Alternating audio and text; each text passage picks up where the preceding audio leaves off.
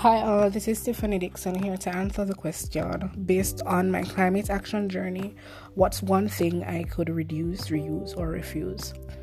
To answer that question, that one thing for me would be to reduce the use of toxic energy, and to do so, I would invest more in renewable energy. I would push for cleaner, healthier energy solutions, which would be beneficial to the environment, to the economy, and all of us on a whole.